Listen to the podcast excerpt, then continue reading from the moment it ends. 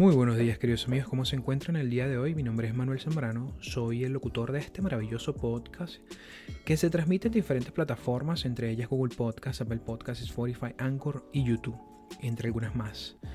Estamos celebrando el capítulo número 73 de este maravilloso, de este maravilloso proyecto que ya cumple alrededor de dos años de, bueno, de constituido, pues de haber nacido. Este, insisto en que, puedes conseguir contenido de valor en este podcast. Y si te da la impresión de que YouTube, por ejemplo, no es tu plataforma preferida, que según los datos de YouTube es la plataforma preferida por los, por los latinos o los hispanohablantes, eh, yo te invito a que, bueno, nos busques en, bueno, me busques en, estas plataformas de streaming de podcast, que en lo personal creo que es mucho mejor, porque puedes hacer cualquier otra cosa, mientras que me escuchas hablar de lo que por lo general hablo, que para los que no saben, yo trato temas a nivel educativo, porque puedo hablar de política, cultura, a veces economía, quizás algo de finanzas también. Pero el día de hoy quiero, quiero hablarles sobre lo que está sucediendo actualmente en Ucrania. Está sucediendo lo mismo que está pasando con el tema de las vacunas o, en general del COVID, que bueno, cuando tú ves las noticias, lo primero que te sale es las noticias del COVID, como si fueran ya como hoy en día eh, actualizaciones del tiempo. Pues eso es lo que está sucediendo actualmente con el caso de Ucrania y, y Rusia. Yo traté de hablar un poco sobre este tema en uno de mis episodios pasados, que de hecho fue en video, fue el año pasado. En realidad esta, esta crisis ya antecede si usted elabora una línea de seguimiento, antecede incluso hasta los 90, hasta la separación del bloque soviético. Pero eh, podemos hacer un pequeño resumen en qué consiste esta problemática. Así que vamos a darle inicio. Sean todos y todas bienvenidos.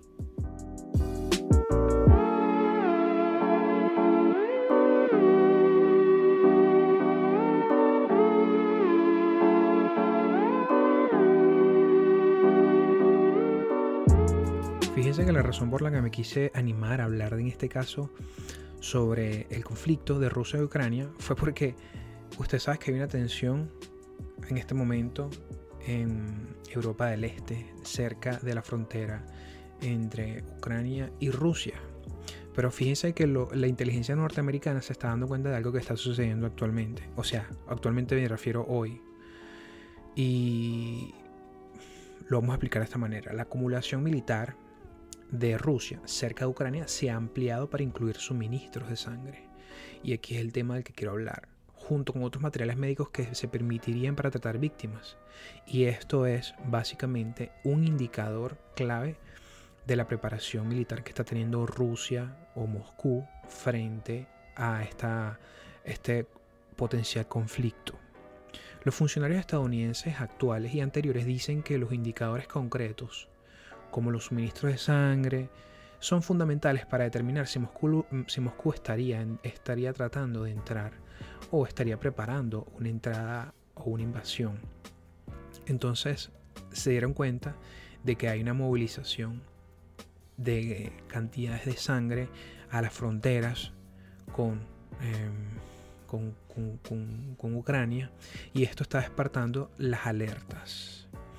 Los funcionarios rusos han negado repetidamente la intención de invadir, pero Moscú dice que se siente amenazado por los crecientes lazos de Kiev con Occidente. Recordemos que Kiev es la capital de Ucrania.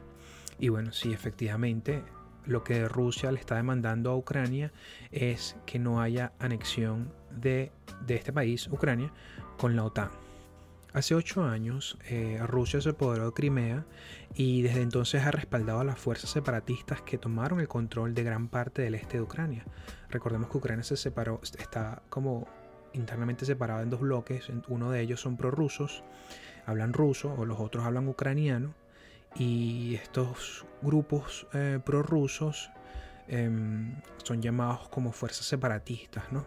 De hecho, eh, estoy leyendo un medio llamado Blea, que de hecho denuncia, las fuerzas militares ucranianas denuncian que estos separatistas prorrusos han vuelto a violar el alto el fuego del este del país. Entonces, como se, están dando, se están dando cuenta, es un conflicto que se viene escalando en la medida que pasa el tiempo. Eh, este lunes se reportaron, inicio de semana, se reportaron 10 ataques a diversas posiciones de aérea, de, del área de operaciones de fuerzas conjuntas los ataques tuvieron lugar en varias localidades ubicadas al oeste, al oeste de Lugansk y al sur de Donetsk, otra ciudad ocupada. Y estas son dos ciudades que tienen un papel protagónico importante en este conflicto. Ya más adelante podemos hablar sobre eso.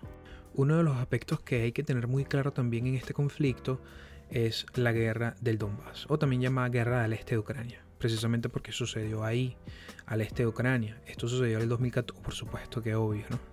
Sí, perdónenme esta obviedad. Esto fue, esto fue en el 2014 y eh, este, este, este problema surgió, esta guerra surgió como reacción contraria al Euromaidán. Esto por supuesto eh, se produjeron tras las protestas prorrusas que, eh, se intensificaron a raíz de la adhesión de Crimea a Rusia. Pero una pregunta, ¿qué es el Euromaidán? Para los que se preguntan. El Euromaidán, que también es un concepto importante en este conflicto, es que de hecho tiene, un segundo nombre, es, el es la revolución de la dignidad. Este fue el nombre que le pusieron a, al Euromaidán.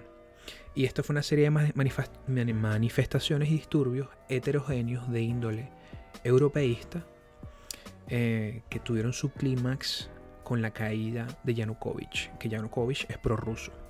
Y comenzaron en Kiev, su capital, en el 2013, el 21 de noviembre. De manera que si ustedes ven el hilo histórico de los sucesos, un hecho desencadena otro y otro y otro, al punto de llegar a, este conflicto armado.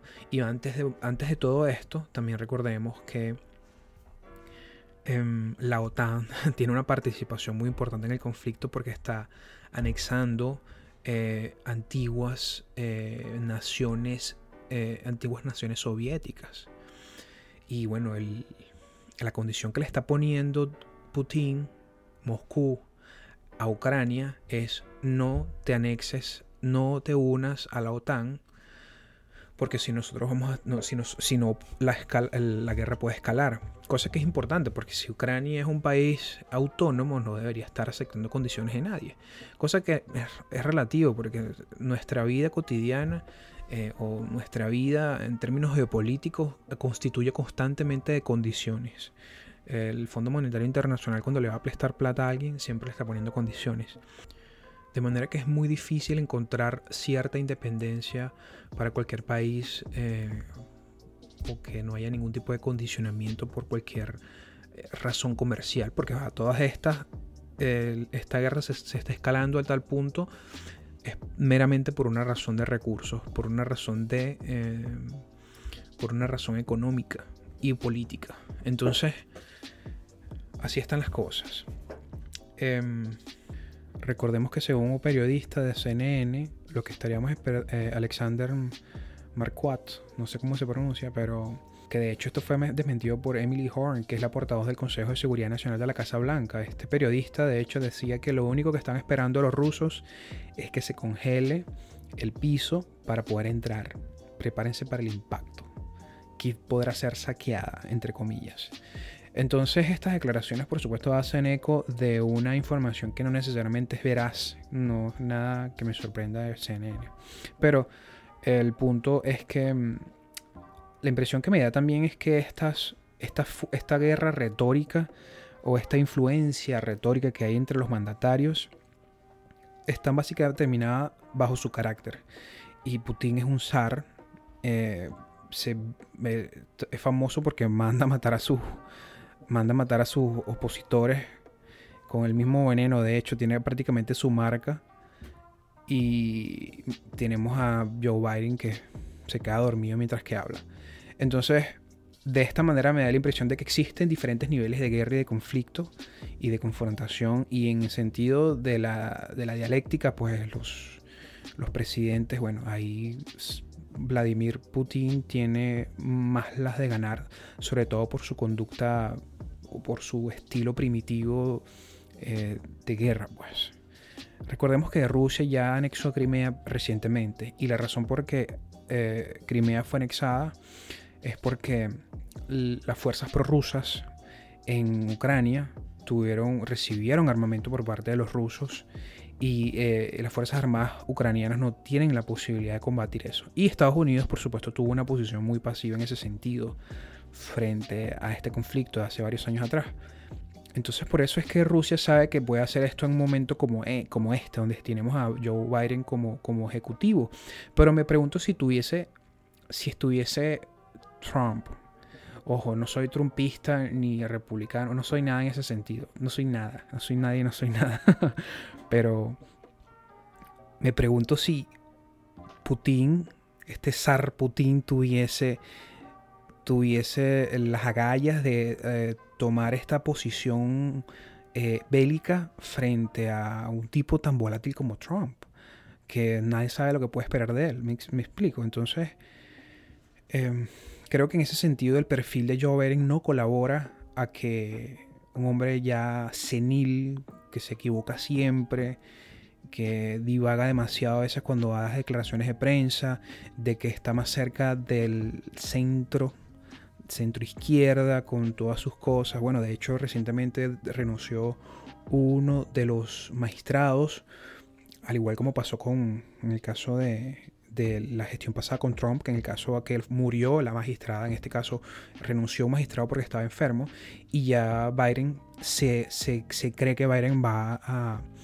sugerir a una, a una magistrada negra. Entonces estas ideas centro-izquierda de, de Biden tampoco lo pone en una posición de fuerza frente a estos conflictos eh, bélicos mundiales. Si aún todavía no lo he dicho, creo que no lo he dicho, son 100.000 soldados los que están ahora mm, a la espera en la frontera. Y el punto está tan, tan álgido, tan complicada la situación que incluso Estados Unidos le ha pedido la intervención a China para mediar en el conflicto le está pidiendo que use su influencia, bueno, la maravillosa China que tiene influencia en todo el planeta. Es como, que, es como pedirle a, China, si hay un conflicto en Latinoamérica, que bueno, yo creo que en Latinoamérica no tiene esa historia. Em, casi que la antropología eh, histórica latinoamericana no, no es bélica en el sentido de que nos estamos peleando nosotros por territorio. Aunque deberíamos muchas veces, porque se nos quitó el SQ y en ese sentido deberíamos, pero le vamos a decir, le va a decir Estados Unidos a, China, bueno, pero que no te metes ahí en Latinoamérica y uses tu influencia, imagínense, imagínense. China acabaría el conflicto en un 2x3 porque toda Latinoamérica le debe muchísimo dinero a, China, incluyendo Venezuela. De hecho, Venezuela creo que encabeza la lista de los países que le deben dinero a, China aquí en Latinoamérica.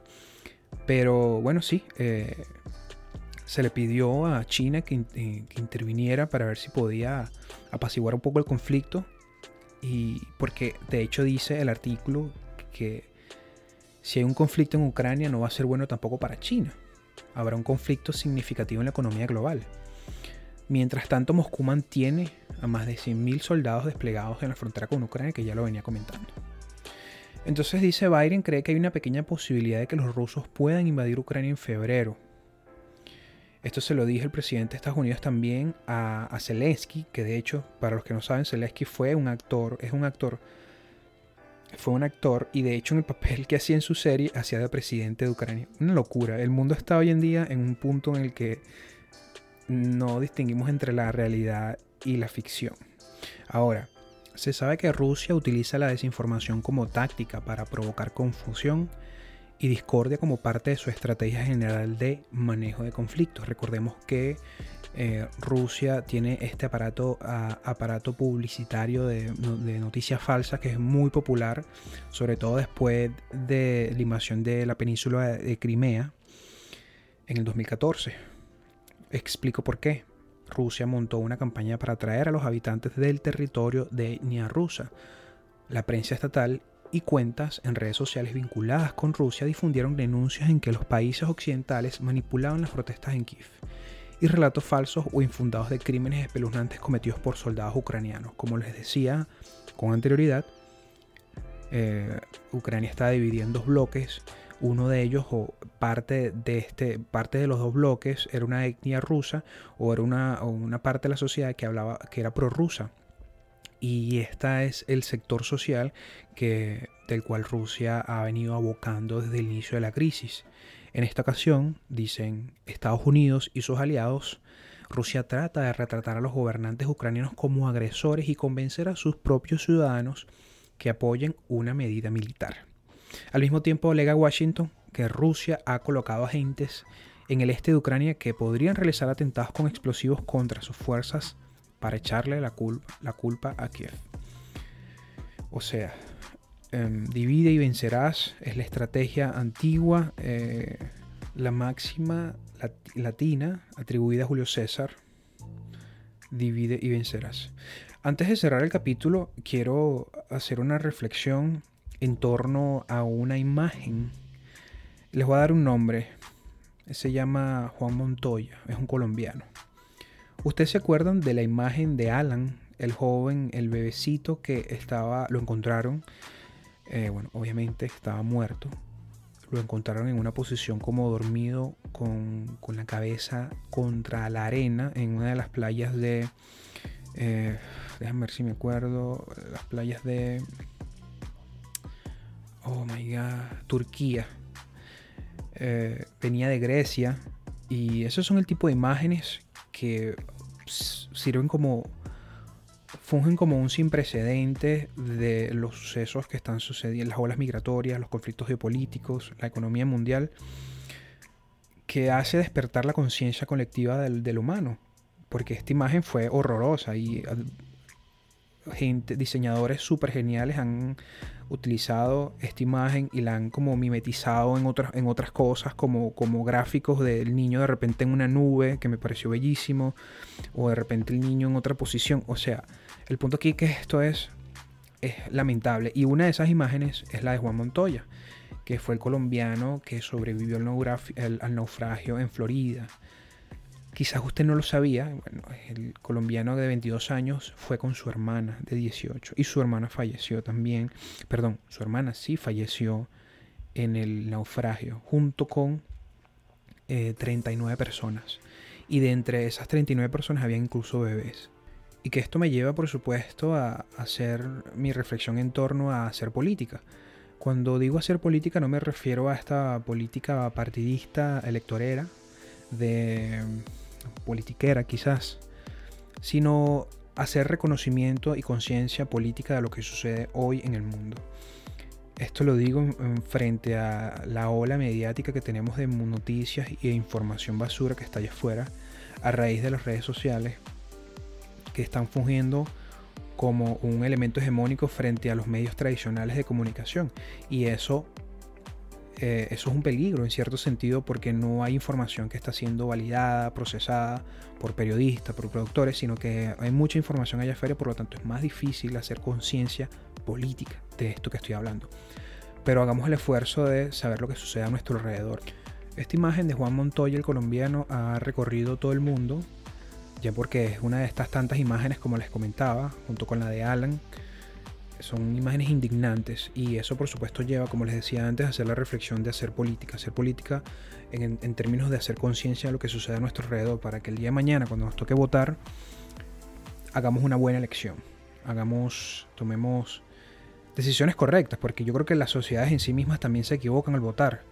De hecho, tomando el caso más cercano, el de Xiomara Castro, la, la primera presidenta mujer en Honduras, esposa de Zelaya, una mujer chavista, entonces, dicho esto, yo creo que nuestros gobiernos, nuestros gobiernos harán también o tomarán mejores decisiones en la medida de que nosotros, como contribuyentes, como votantes activos que debemos ser, hagamos mayor conciencia política de lo que nos rodea.